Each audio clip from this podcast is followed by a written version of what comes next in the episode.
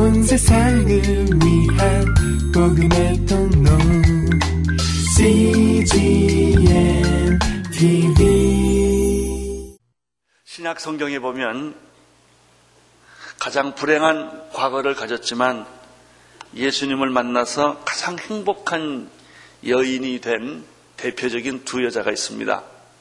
첫째는 남편이 다섯이 있었던 수가성의 여인이고요.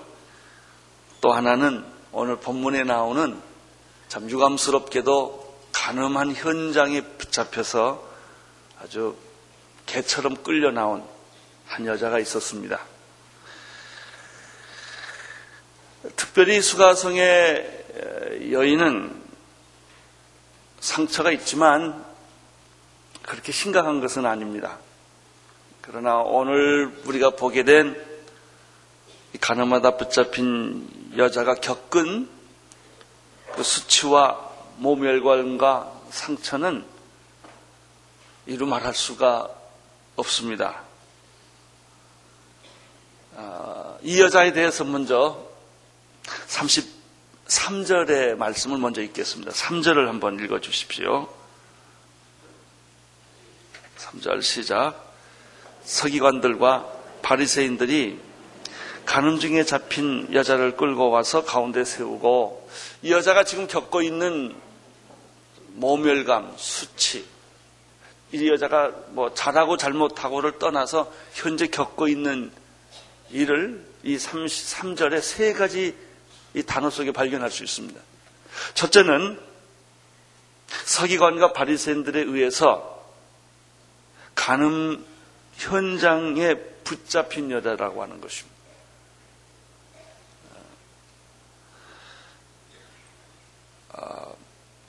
불륜을 저질렀거나 또 이런 간음의 사건에 관계된 사람이 한둘이겠습니까마는 현장에 발각됐다는 일은 아주 곤혹스러운 일입니다. 변명할 수도 피할 수도 없는 어떤 절대 위기에 지금 현장에 이 여자가 있습니다. 두 번째입니다. 이 3절을 보면 끌려왔다는 표현을 쓰고 있습니다. 우리는 가끔 모슬렘 국가에서 이런 비슷한 일을 겪는 여자들이 군인이나 남자들에 의해서 머리채를 잡혀 질질 끌려가는 그런 모습을 상상할 수 있습니다. 저희가 아프가니스탄을 갔을 때, 어, 큰 축구장을 갔습니다. 바로 그 현장이 가늠한 여자를 수백 명을 그 스탠드에 놓고 군인이 그 여자를 그 차도로를 쓴 그 여자를 그 자리에서 총으로 쏴 죽인 현장을 저희들이 가봤습니다. 그 자리를. 아마 이런 모습이었을 것입니다. 사람들의 비난과 조소와 냉소를 한 멋에 받고 옷은 찢겨지고 아주 겁에 질린 한 여자를 우리는 상상할 수가 있습니다. 이 여자는 끌려왔습니다. 개처럼. 세 번째 3절에서 발견하는 것은 여자를 끌고 와서 어, 사람들이 운집해 있는 그 한 가운데 세워놨다고 하는 것입니다. 아마도 평생 잊을 수 없는 상처와 수모를 겪었을 것이고 그 순간 이 여자는 두려움, 절망, 죽음을 경험하고 있었을 것입니다. 그냥 죽고 싶다라든지 빨리 모든 일이 다 끝나서 어딘가 가고 싶다. 아마 그런 생각을 했을 것입니다. 그런데 오늘 성경 본문을 조금 더 자세히 들여다보면 이 여자가 겪게 된 상처와 수모 뒤에는 아주 또 다른 한 음모가 있다는 사실을 쉽게 발견하게 됩니다. 첫째는 왜 가늠한 현장에서 잡혔을까 하는 것입니다. 우연히 아닌 다음에야 어떻게 거기에 그것도 바리새인과 서기관들이 참석, 입회한 장소에서 현장을 잡혀서 그들에게서 끌려왔을까? 이것은 확실히 바리새인과 서기관들이 어떤 목적을 가지고 음모를 꾸몄고 이 여자를 희생양으로 삼았다는 사실을 여기서 추측하게 합니다. 두 번째입니다. 가늠한 남자는 어디 갔느냐 하는 것입니다. 가늠한 여자만 있고 가늠한 남자는 없습니다. 왜냐하면 레이기 20장에 보면 이렇게 기록되어 있습니다. 누구든지 남의 아내와 가늠하는 자 곧 그 이웃의 아내와 가늠하는 자는 그 간부와 음부를 반드시 죽일 것이요 남자와 여자를 같이 죽여야 합니다. 그것이 모세 율법입니다. 신명기 22장 22절에도 남자가 유부녀와 간통함을 보거든 그 통관한 남자와 그 여자를 둘 다 죽여 이스라엘 중에 악을 제할지니라 라고 되어 있습니다. 그러니까 이 여자는 결혼하기 전의 여자는 아닐 것입니다. 분명히 남편이 있는 그런 여자일 것입니다. 그런데 바리새인과 서기관들은 율법 전문가들임에도 불구하고 왜 남자를 뺐냐는 것입니다. 그리고 여자만 데리고 왔냐는 것이죠. 여기에는 분명히 어떤 음모가 그 가늠한 남자와 함께 이 바리새인들과 서기관들이 다 짜서 현장을 덮이는 이런 음모가 여기에 있다는 사실을 우리는 쉽게 발견할 수가 있습니다. 이것을 확인시켜주는 말씀이 4절에서 5절, 6절을 읽어보면 더 정확하게 나옵니다. 4절, 5절, 6절을 같이 읽겠습니다. 시작. 선생이여, 이 여자가 가늠하다 현장에서 잡혔나이다. 모세는 율법에 이러한 여자를 돌로 치라 명하였거니와 선생은 어떻게 말하겠나이까? 6절 저희가 이렇게 말함은 고소할 조건을 엇거져 하여 예수를 시험함이더라. 이 6절에 보면 이 여자를 잡아온 어, 목적이 정확하게 기록되어 있는 것을 볼 수가 있습니다.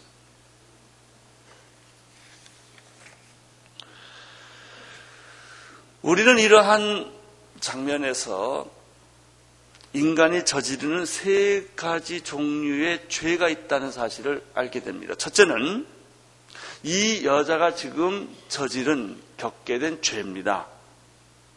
변명할 여지도 없고 부인할 수 없는 죄죠. 현장이니까. 왜 이 여자가 이런 상황에 빠졌을까를 몇 가지 추측해 볼 수가 있겠습니다. 첫째, 아마 가난했을 것입니다. 몸을 팔지 않으면 안 되는 그런 가난이었을 것입니다. 이 여자가 그렇게 된 데는 끌려갔다고 하는 얘기는 사회적인 백과 힘이 없다는 거예요. 그 여자가 가정이 좋다든지 사회적으로 인정받는 사람이었다면 얼마든지 피해 나갈 길이 있었는데 그를 형편이 못된 여자가 아닌가 생각을 합니다. 또 있습니다. 아마 어쩌면 이 여자는 성적인 욕망이 가득 찬 자유분방한 본능을 가진 여자라고 생각할 수도 있습니다. 또 하나 추측해 볼 수 있는 것은 바로 그때가 장막절 축제였기 때문에 그런 막 성탄절이라든지 어떤 큰 축제 때 쉽게 이런 일을 저지를 수 있는 그런 분위기였을지도 모르겠습니다. 그러나 어쨌든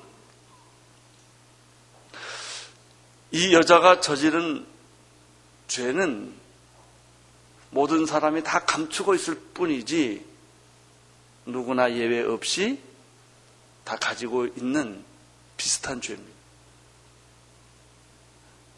가늠뿐만 아니고 도적질, 거짓말, 살인, 미움 등등등 그런 죄들입니다. 우리는 이런 죄들을 가지고 있으면서도 그걸 다 감추고 살고 있고 그런 죄를 가지고 있으면서도 그렇지 않는 척하고 지내고 있을 뿐입니다. 인간의 내면에는 죄의 본능, 타락한 본성의 본능이 있습니다. 제가 늘 말하듯이 요즘 현대인들에게는 들킨 죄가 있고 안 들킨 죄가 있을 뿐이에요. 안 들, 들킨 사람들은 다 감옥에 가 계시고 안 들킨 분들은 다 여기에 앉아 있는 것 뿐이죠. 여러분이 지금 안 들켰다고 해서 이런 죄와 나와 상관이 없는 것일까? 한번 여러분 자신이 곰곰이 생각해 보십시오. 나는 이런 종류의 죄하고는 깨끗한가? 상관이 없는가? 하는 것입니다. 두 번째, 우리가 이 3절에서 발견하는 또 안에 숨어 있는 죄가 있는데 그것은 이 여자의 죄가 아니고 바리새인들과 서기관들이 저지른 죄입니다. 이것은 예수를 책잡고 시험하기 위해서 한 여자를 희생양으로 무자비하게 희생양으로 잡는 이 잔인한 아주 잔혹한 누구든지 바리새인과 서기관도 이 여자와 똑같은 그런 죄질을 가지고 있음에도 불구하고 한 사람이 또 한 사람의 죄를 정죄하고 또 한 사람이 또 한 사람의 죄를 고발하고 심판하는 이런 악질적인 이걸 다른 말로 말하면 종교적인 죄입니다. 이 여자의 죄는 단순하고 순진합니다. 그러나 이 종교인들의 죄는 교활합니다. 자기는 죄를 안 진 것처럼 자기는 심판자인 것처럼 생각하면서 무자비하게 약자를 죽이고 약자를 수치 속에 그 인격을 파멸시키고 몰아쳐 주는 이런 도덕적으로 스스로 훌륭하다고 착각하고 있는 휴메니스트들이에요. 좀 배웠다는 사람들, 좀 지성인이라는 사람들, 이런 사람들이 더 나쁜 짓을 하면서도 자기의 희생양을 삼고 있는 이런 종류의 사람들이 이 세상에 너무나 버젓하게 떳떳하게 그럴듯하게 살아가고 있다고 하는 것이죠. 세 번째 종류의 죄, 죄를 또 하나 발견할 수가 있습니다. 그것은 가늠하다 현장에 붙잡힌 여인을 보고 너무나 신나서 돌멩이를 들고 그 주변에 아주 재미있는 표정을 하면서 찾아온 사람들입니다. 그들은 자신이 정의의 사도라고 생각을 합니다. 그들의 얼굴에는 분노와 핏발이 가득 찼고 그 순간만은 자기야말로 율법의 가장 독실한 신봉자요 정의의 사도로 돌변해서 저런 여자는 돌로 쳐 죽여야만 이 사회는 깨끗해진다. 이 사회 정의가 살아난다라고 주장하는 그런 사람들을 여기서 우리가 세 번째로 발견할 수가 있습니다.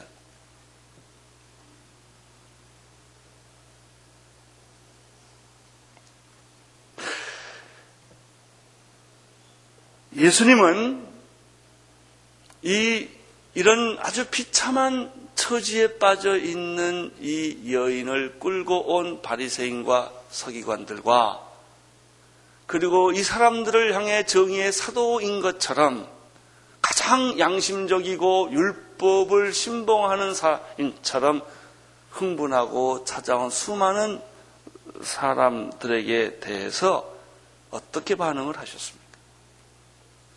6절을 보십시오. 6절에 예수님의 첫 번째 반응이 나타납니다. 읽어 주십시오. 예수께서 아, 6, 아, 저, 6절을 한번 다시 읽어 주십시오. 시작.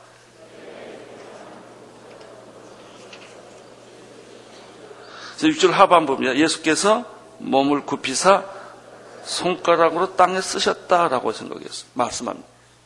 자, 이런 장면이 벌어졌을 때 예수님은 쉽게 말하면 대답을 안 하셨습니다. 노 코멘트 한 거예요. 가만히 계셨어요. 그 여자를 보고 바리새인과 서기관들을 보고 분노하는 사람들을 보고 말씀을 안 하셨어요. 그리고 몸을 굽혀 땅에다 뭐라고 글을 썼다는 것입니다. 많은 성경 주소각자들은 예수님이 거기다 뭘 썼을까에 대한 추측을 많이 합니다. 그러나 정확한 내용이 아니기 때문에 저는 이 말을 안 하겠습니다. 단지 우리가 확실하게 알 수 있는 것은 예수님이 말을 안 하시고 이 현장을 보시고 몸을 굽혀 땅에 글을 쓰셨다는 이 사실만을 이야기하고자 합니다. 그런데 예수님께서 몸을 굽혀 땅에 글을 손가락으로 쓰셨는데 이러한 모습은 그 앞에 나오는 1절, 2절의 예수님의 모습과 연관성이 있습니다. 1절, 2절을 돌아, 가서 읽겠습니다. 1절, 2절을 보십시오. 시작. 예수는 감남산으로 가시다. 아침에 다시 성전으로 들어오시니 백성이 다 나오는지라 앉으사 저희를 가르치시더니 7장에 보면 우리가 잘 알았던 대로 이스라엘에 아주 큰 명절인 장막절 대축제가 있었습니다. 사람들은 일주일 동안 제사를 드리고 춤을 추고 소고를 치고 어, 그리고 아주 참 그 추수감사절처럼 그런 감사 축제를 벌였고 텐트를 치고 그들은 자기의 조상을 불기둥과 구름기둥으로 인도해 주셨던 하나님을 찬양하는 그런 아주 대축제가 있었습니다. 그때 예수님께서 사람들이 많이 볼 수 있는 곳에 서셔서 큰 소리로 누구든지 목마르고도 내게로 와서 마셔라. 나를 믿는 자는 그 배에서 생수의 강이 흘러넘치는 것처럼 넘치리라. 이런 말씀을 하셨죠. 그리고 나서 사람들이 예수님에 대한 또 논쟁을 계속하는 것을 우리가 보았습니다. 자, 이런 와중에서 이제 8장으로 넘어가게 되는데 8장에서 예수님은 1절에서 이렇게 편 예수가 이런 와중에 어디로 가셨느냐는 것입니다. 감난산으로 가셨다는 것입니다. 예수님은 감난산에 자주 가시는 곳입니다. 예수님 십자가 못 박혀 돌아가실 때도 마지막에 가신 데가 감난산입니다. 아마 감난산은 예수님이 무슨 일이 생기면 늘 가서 조용히 하나님을 만나고 기도하는 그런 장소였습니다. 나는 여러분들에게도 이런 조용한 장소가 있게 되기를 바랍니다. 인생의 문제가 풀리지 않을 때, 위기에 부딪혔을 때, 마음이 복잡할 때, 가서 무릎 꿇고 기도하고 하나님을 생각하는 그런 장소 말입니다.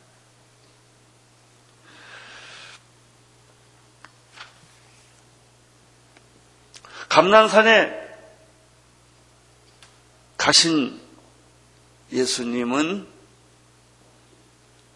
하나님을 생각하고 하나님을 만나고 하나님께 기도하고 하나님의 말씀을 생각했을 것입니다.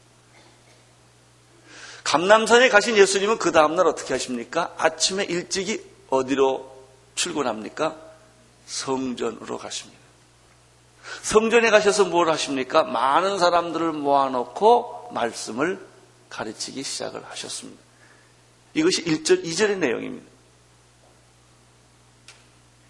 바로 그때 사람들이 가늠하다 현장에 붙잡힌 여자를 끌고 예수께 왔다는 것입니다.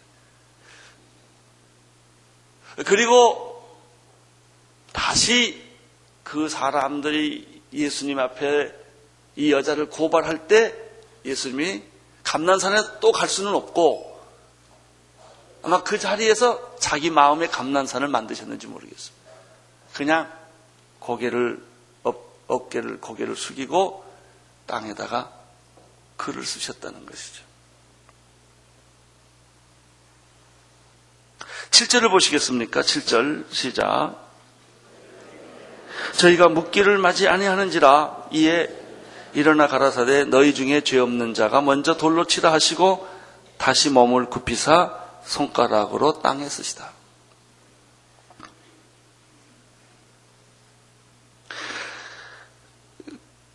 예수님은 이런 아주 곤혹스러운 그리고 한 여자가 비참하게 인격 유린을 당하고 있는 그 여자가 잘못했지만 이런 사실을 보시고 예수님은 땅에 엎드려 글을 쓰셨어요. 저는 뭘 쓰신 것을 가리켜 이렇게 생각합니다. 말씀이라는 거예요. 말씀. 예수님은 감난산에 가셨다가 와서 성전에서 아침에 말씀을 가르치셨어요. 그 글을 쓰셨습니다. 그리고 사람들이 막 타고 치니까 조용히 일어나셔서 말씀하셨어요. 무슨 말씀을 했습니까? 너희 중에 죄 없는 자가 먼저 돌로 치라. 이렇게 말씀하셨어요. 그리고는 다시 고개를 숙여서 글을 쓰셨습니다. 너희 중에 죄 없는 자가 먼저 돌로 치라는 예수님의 이 말씀 속에는 두 가지, 두 가지 사실을 발견할 수 있습니다. 이 여자가 죄가 없다고 변명해 주지 않았다는 것입니다. 이 여자가 가지고 있는 죄는 확실한 죄입니다. 근데 예수님께서 그 사람들은 이 여자의 죄 문제를 가지고 예수님께 막 달라들었지만 예수님의 대답은 이 여자가 죄가 없다, 잘못한 게 없다라고 말해주지 않았다는 거예요. 그렇게 말하지 않았습니다. 두 번째입니다. 예수님은 율법이 말한 것이 잘못됐다 이렇게 말하지도 않았다는 것입니다. 그렇게 함으로써 바리새인들과 서기관들이 예수를 책잡으려고 하는 그 동기를 파악하시고 두 가지 함정에 걸리지 않고 대답을 하신 거예요. 그게 뭐냐면 이 여자가 죄가 없다는 것도 아니다. 모세 율법이 틀렸다는 것도 아니다. 그런데 좋다. 너희 중에 죄가 없는 자가 돌로 차라. 이렇게 예수님이 예, 말씀을 하십니다. 예수님은 다시 몸을 굽혀 손가락으로 땅에 글을 쓰기 시작합니다. 바로 이때입니다. 굉장히 놀라운 일이 벌어졌습니다. 예수님은 지금 보고 계시지 않아요. 땅을 보고 계세요.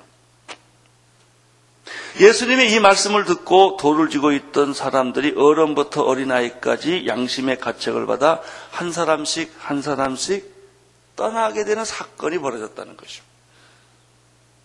아주 생각하지 못했던 예수님의 짤막한 말씀 한마디에 그런 일이 벌어진 것입니다. 구절을 보십시오. 구절. 시작. 저희가 이 말씀을 듣고 양심의 가책을 받아 어른으로 시작하여 젊은이까지 하나씩 하나씩 나가고 오직 예수와 그 가운데 섰는 여자만이 남아 있더라. 아주 이상한 일이죠. 아주 희귀한 일이 일어났습니다. 그 살벌하던 현장에는 많은 사람이 떠나고 오직 예수와 상처받은 이 여인만 남게 된 것이죠. 어떻게 이런 일이 일어날 수가 있겠습니까? 이것이 바로 말씀의 능력입니다. 하나님의 말씀의 능력입니다. 하나님의 말씀은 천지를 창조하셨습니다. 하나님의 말씀은 우리를 창조하셨습니다. 말씀이 육신이 되어 인간 가운데 오신 분이 예수 그리스도이십니다. 예수님은 깊이 묵상을 하셨습니다. 그 살벌한 환경 속에서 예수님은 조용히 몸을 굽혀서 땅에 쓰시면서 그리고 일어나서 한마디 한 말씀이 뭐냐면 너희 중에 죄 없는 자가 돌을 치라는 말씀을 하셨습니다. 이 말씀은 거기에 분노하는 수많은 사람들의 가슴을 친 겁니다. 아주 충격을 준 것입니다. 말씀은 충격을 줍니다. 말씀은 살았고 운동력이 있어 좌우의 날선 어떤 검보다 예리하여 우리의 영과 혼과 관절과 골수를 찔러 쪼개는 것입니다. 말씀은 어둠을 몰아내는 것입니다. 말씀은 죽음을 몰아내는 것입니다. 말씀은 모든 정죄를 몰아내는 것입니다. 예수님의 이 말씀 한마디가 순식간에 거기에 있는 많은 종교인들, 많은 도덕가들, 많은 정의의 사도라고 스스로 생각했던 사람들을 한순간에 몰아내 버리고 만 것입니다. 또 하나가 있습니다. 어떻게 이런 일이 가능했을까? 그것은 예수님에게 있는 영적 권위일 것입니다. 아무도 거역할 수 없는, 침범할 수 없는 예수님에게 하나님의 아들됨의 권위가 아마 그 사람들에게 나타났을 것입니다. 그리고 그들은 두려움을 갖게 되었고 양심의 가책을 느끼게 되었고 자기들이 이 자리에 서 있어서는 안 된다고 생각을 했기 때문에 하나씩 하나씩 서로 눈치를 보면서 그 자리를 다 빠져 나갔다고 하는 사실이죠. 10절을 보십시오. 10절. 시작. 예수께서 일어나서 여자 외에 아무도 없는 것을 보시고 이르시되 여자여 너를 고소하던 그들이 어디 있느냐 너를 정죄한 자가 없느냐 네, 예수님이 하신 말씀이에요 상처와 수모와 지역스럽던 순간은 말씀 한마디에 사라진 거예요 사랑하는 형제 자매 여러분 여러분 안에 있는 수많은 상처와 수모와 지역과 감당할 수 없었던 모든 것들은요, 딱 하나입니다. 말씀 하나로 사라져요. 다른 것으로 사라지지 않아요. 하나님의 말씀 하나가 딱 들어오면, 그리고 예수 그리스도의 인격이 여러분의 삶을 지배하기 시작하면, 당신이 과거에 어떤 수치스러운 삶을 살았다 할지라도, 당신이 가지고 있는 상처가 어떤 것이라 할지라도, 빛이 오는 순간에 어두움이 순식간에 사라지듯이 사라져 버린다는 사실을 여기서 보게 되는 것입니다.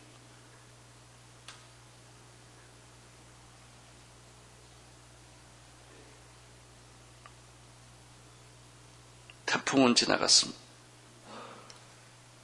죽음도 지나갑니다. 저주와 어둠이 이 순간에 떠났습니다. 이 여자를 지옥으로 만들었던 이 절망이 순식간에 바뀐 것입니다. 이것이 누구든지 예수 그리스도 안에 있으면 새로운 피조물이라 이전 것은 지나갔으니 보라 새 것이 되었도다 하는 말과 만납니다. 죽음을 지나서 부활로 태풍이 다 지나가고 조용해진 마을처럼 이런 변화가 순식간에 일어났습니다. 예수님께서 10절에서 하신 말씀 가운데 여러분이 눈여겨보아야 될 단어가 두 가지가 있어요. 첫째는 너를 고소하던 자들이 어디 갔느냐? 너를 정지한 자가 없느냐라는 그 문장 속에서 발견하는 두 단어, 고소라는 단어하고 정죄라는 단어. 여러분 로마서 8장 1절을 기억하십니까? 누구든지 그리스도 안에 있으면 새로운 피조물이야. 아저 저 그 로마서 8장 1절 말씀 보면 말이죠. 예수 그리스도 하는 자는 결코 뭐가 없나니? 할렐루야. 뭐가 없어요? 고소도 없고 고발도 없고 정죄가 없어요. 그리스도 안에 있는 생명의 성령의 법이 죄와 사망의 법에서 우리를 뭐했어요? 해방하였다. 이게 구원 아닙니까? 이게 구원의 선포 아닙니까? 당신이 죽을 죄를 졌을지라도 사형을 당신이 사형 언더를 받았을지라도 죽을 병에 걸렸을지라도 어떤 저주가 당신 안에 있다 할지라도 사탄이 당신을 지배했다고 할지라도 어둠의 세력이 당신을 쥐고 있다 할지라도 예수 그리스도 안에 있는 생명의 성령의 법이 너를 해방하였다. 우리에게는 결코 뭐가 없다? 정죄가 없다. 그래. 예수님이 그 지금 그 말을 너를 고소하던 자들이 어디 갔느냐? 너를 정죄하던 자들이 어디 갔느냐? 이거 예수님이 질문하시는 거죠. 11절에 보면 이 여자가 아주 기막힌 지금 순간을 맞이하는 거예요. 절대 절명의 죽음의 위기 앞에 섰던 이 여자가 갑자기 순식간에 남자들이 다 없어져 버린 거예요. 할렐루야. 여러분을 공격하던 모든 세력은 순식간에 없어질 거예요. 죽음의 세력은 없어질 것입니다. 병마의 세력은 없어질 것입니다. 절망의 세력은 다 사라질 줄로 믿습니다. 이거예요. 순식간에 무엇 때문에 예수님의 무엇 때문에 말씀 때문에 무엇 때문에 예수님의 그 영적 권위 때문에 천년 말년 지나도 해결되지 않을 거라고 생각했던 그 문제가 이렇게 간단하게 이렇게 쉽게 해결된 거예요. 부활이라는 것은 그렇게 간단한 겁니다. 부활은 죽었다 살아나면 부활이에요. 아, 병 나으면 됐지요. 병이 무슨 문제가 됩니까? 병 때문에 고민하지 마세요. 그냥 나으면 돼요. 지나온 나의 병이 아무리 크고 아무리 힘들고 아무리 어렵다는 것은 나으면 되지 않겠습니까? 당신의 과거가 아무리 치욕스럽고 당신의 과거가 지울 수 없고 당신의 과거가 아무리 해결할 수 없는 기막힌 과거가 있다 할지라도 걷어버리면 간단하잖아요. 그게 부활이에요. 그게 새 생명이에요. 그것이 거듭남이에요. 자, 11절에 보십시오. 대답하여, 주여, 없나이다. 이, 이 여자가 한번 이거 그림을 그려야 돼요. 크, 죽게 됐는데, 예수님이 물어봤어. 다 어디 갔니? 그랬더니, 이 여자가 눈을 떴을 거 아니에요. 눈 감고 있다가. 보니까 아무도 없거든요. 그때 눈빛을 한번 해보세요. 아니, 여러분, 그걸 해보세요. 그, 그 여자가 지금 얼마나 놀랬겠어요. 없습니다, 주님. 없습니다. 할렐루야. 여러분 안에 모든 저주가 없습니다라고 말하기를 축원합니다. 죄가 없습니다. 어저께까지 나를 괴롭혔던 그 엄청난 무거운 수고한 짐들이 다 사라져 버리고 말았습니다. 없는데요. 어둠은 없는데요. 죽음은 없는데요. 할렐루야. 질병도 없는데요. 나를 그렇게 짓누르고 있던 미래에 대한 불안도 다 가버렸는데요. 할렐루야. 이 여자 그 말이에요. 없는데요. 없는데요. 그 다음 말이 중요합니다. 이 말을 듣자 말자 예수님께서 그 여자에게 무슨 말을 합니까? 예수께서 가라사대 나도 너를 뭐해?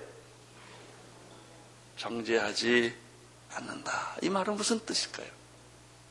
내가 너를 내 죄가 있는 것은 사실이다.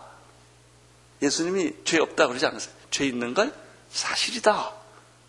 그런데 내가 너를 용서하겠다.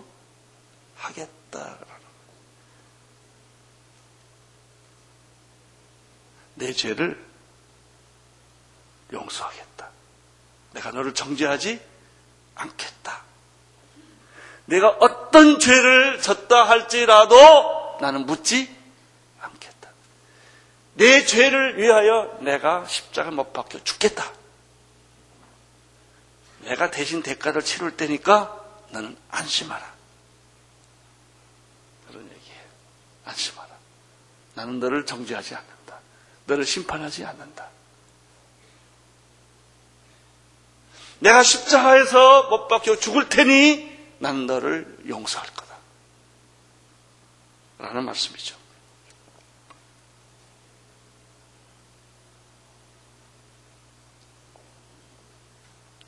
드디어 이 여자는 감당할 수 없는 수모와 수치와 상처에서부터 회복을 받는, 용서를 받는, 치유를 받는 이런 엄청난 축복과 경험을 하게 됩니다. 신앙이란 무엇입니까? 바로 이것을 경험하는 거예요. 신앙은요, 착하게 사는 거 아닙니다. 신앙은 도덕적으로 훌륭하게 사는 게 신앙이 아니에요. 신앙은 바로 이것을 경험하는 겁니다.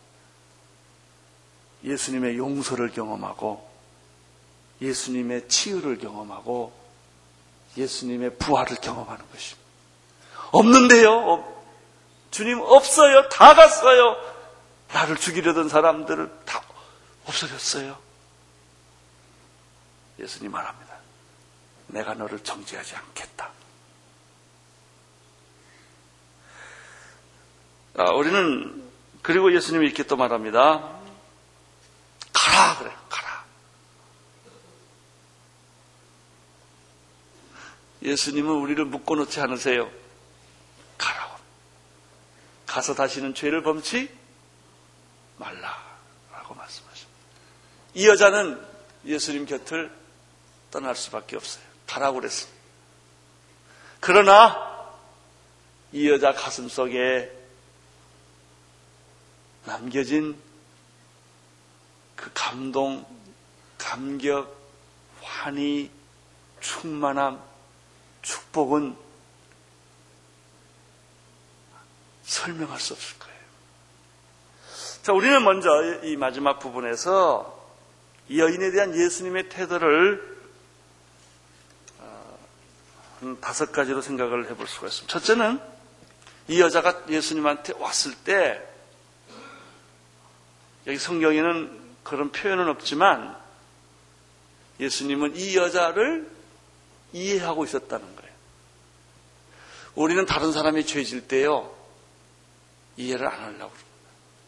사람이 그럴 수가 있냐 이러고 말합니다.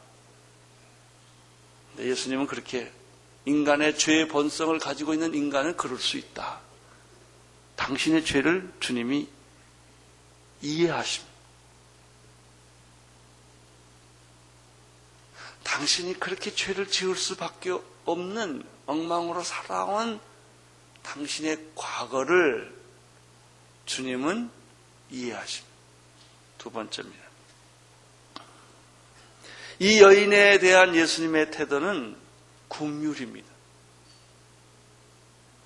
이 여자를 보는 순간에 예수님은 굉장히 가슴이 아팠고 마음이 아팠고 이 여자가 겪고 있는 죄에 대한 고통, 사람에 대한 상처, 이 기막힌 지금 죽음에 대한 불안, 이런 것들에 대해서 예수님이 그냥 이렇게 가슴이 아픈 거예요. 예수님은 여러분이 겪고 있는 고통을 외면하지 않습니다.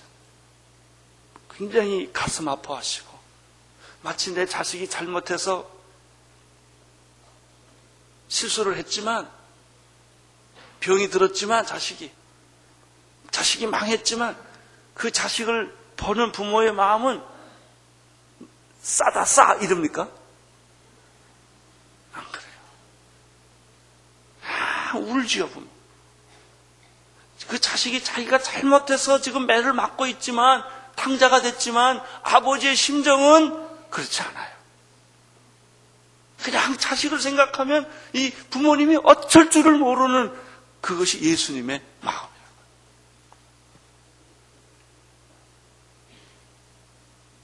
세 번째.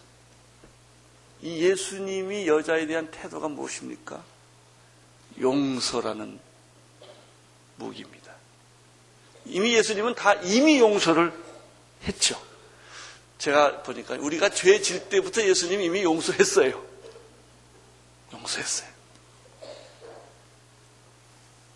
내가 너를 정죄하지 않겠다. 또 이 예수님이 이 여자에 대한 태도가요, 용서만을 하지 않았어요. 격려하고 축복하고 도전했어요. 여자야, 이제 너를 되는 사람은 다 떠났다. 나도 너를 용서하겠다. 그러니 이제는 자유해서 가라. 우리는요, 내가 어떤 사람한테 잘해주면 내 종이 되라고 그러죠. 난, 난 내가 너 살려주지 않았냐, 이거에. 나한테 신세 갚아라. 이게 보통 사람들의 태도입니다. 근데 예수님은 안 그래요. 잘해주고 하시는 결론이 뭐예요? 떠나라. 모든 부모님들은 자녀들을 다 내보내시기를 바랍니다. 가라. 독립을 시켜주는 거예요. 그리고 내가 원하는 대로 멋있게 살아. 그리고 마지막으로 사랑의 충고를 잊지 않습니다. 다시는 그런 죄를 범치 말아라. 희망을 주시고 격려해 주시고 축복해 주시고 자유를 주시고 해방을 주시고 그리고 충고해 주시고 그때 그 여자를 보냅니다. 반대로 예수님을 만난 이 여자의 태도는 어떤 변화가 있었을까요? 첫째는 사람들이 이 여자를 죽이려고 하고 현장을 덮쳤을 때는 이 여자가 후회를 했을 것 같아요. 내가 왜 이랬지? 굉장한 후회를 하고 뉘우침이 있었을 거예요.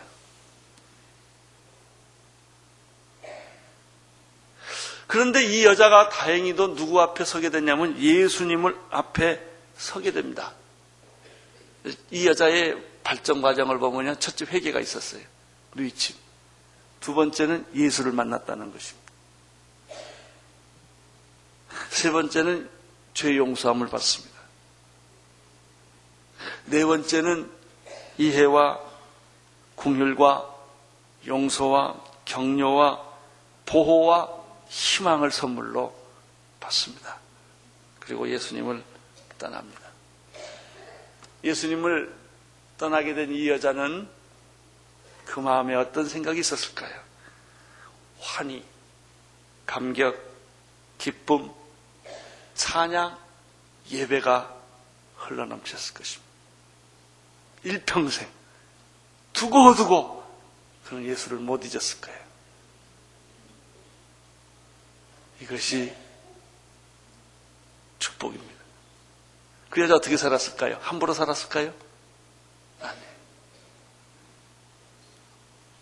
헌신, 봉사, 전도, 구제, 예수님을 옆에 없지만 거룩한 삶을 그 여자는 살았을 것입니다. 제가 연예인교회 시절에 만났던 한 여자, 주선의 권사님이 데리고 온 한 여자의 간증. 그 여자는 평생 창녀로 살았고 창녀 생활을 하지 못했을 때 포주로 변신했어요. 근데 그 여자가 예수를 믿었습니다. 거듭났습니다. 자기의 지나온 과거의 때를 걷기 위해서 그는 1년 동안 기도원에서 기도원 밥 먹고 청소하고 지냈어요. 다시 세상으로 돌아갈까 그리고 저는 그 여자를 그때 그 후로 만나본 적이 없습니다. 주선의 권사님 어머님이 세상을 떠났기에 문상으로 갔더니 그 여자분이 거기 있었어요. 나이가 벌써 30년이 지났습니다. 근데 그 여자는 거룩한 여자가 됐어요. 아름다운 여자가 됐어요. 그 이후로 그 여자는 한 번도 주님을 떠난 적이 없고 교회를 떠난 적이 없고 그리고 입양을 해서 한 아이를 잘 키웠어요. 저는 그분을 볼 때 굉장한 감동을 받았어요. 사람이 이렇게 변할 수가 있구나. 30년 세월 동안 그 여자는 정말 거룩하게 살아왔다는 것을 제가 그 얼굴을 보는 순간에 느끼게 되었습니다. 사랑하는 형제 자매 여러분, 당신의 지나온 과거의 상처가 어떤 것이었든지 간에 주님은 치료하십니다. 회복하십니다. 그리고 당신의 인생의 미래는 한 번도 경험해보지 못했던 그런 놀라운 새 생명, 부활의 기적이 계속 일어날 줄로 믿습니다. 온 세상을 위한 복음의 통로 CGM TV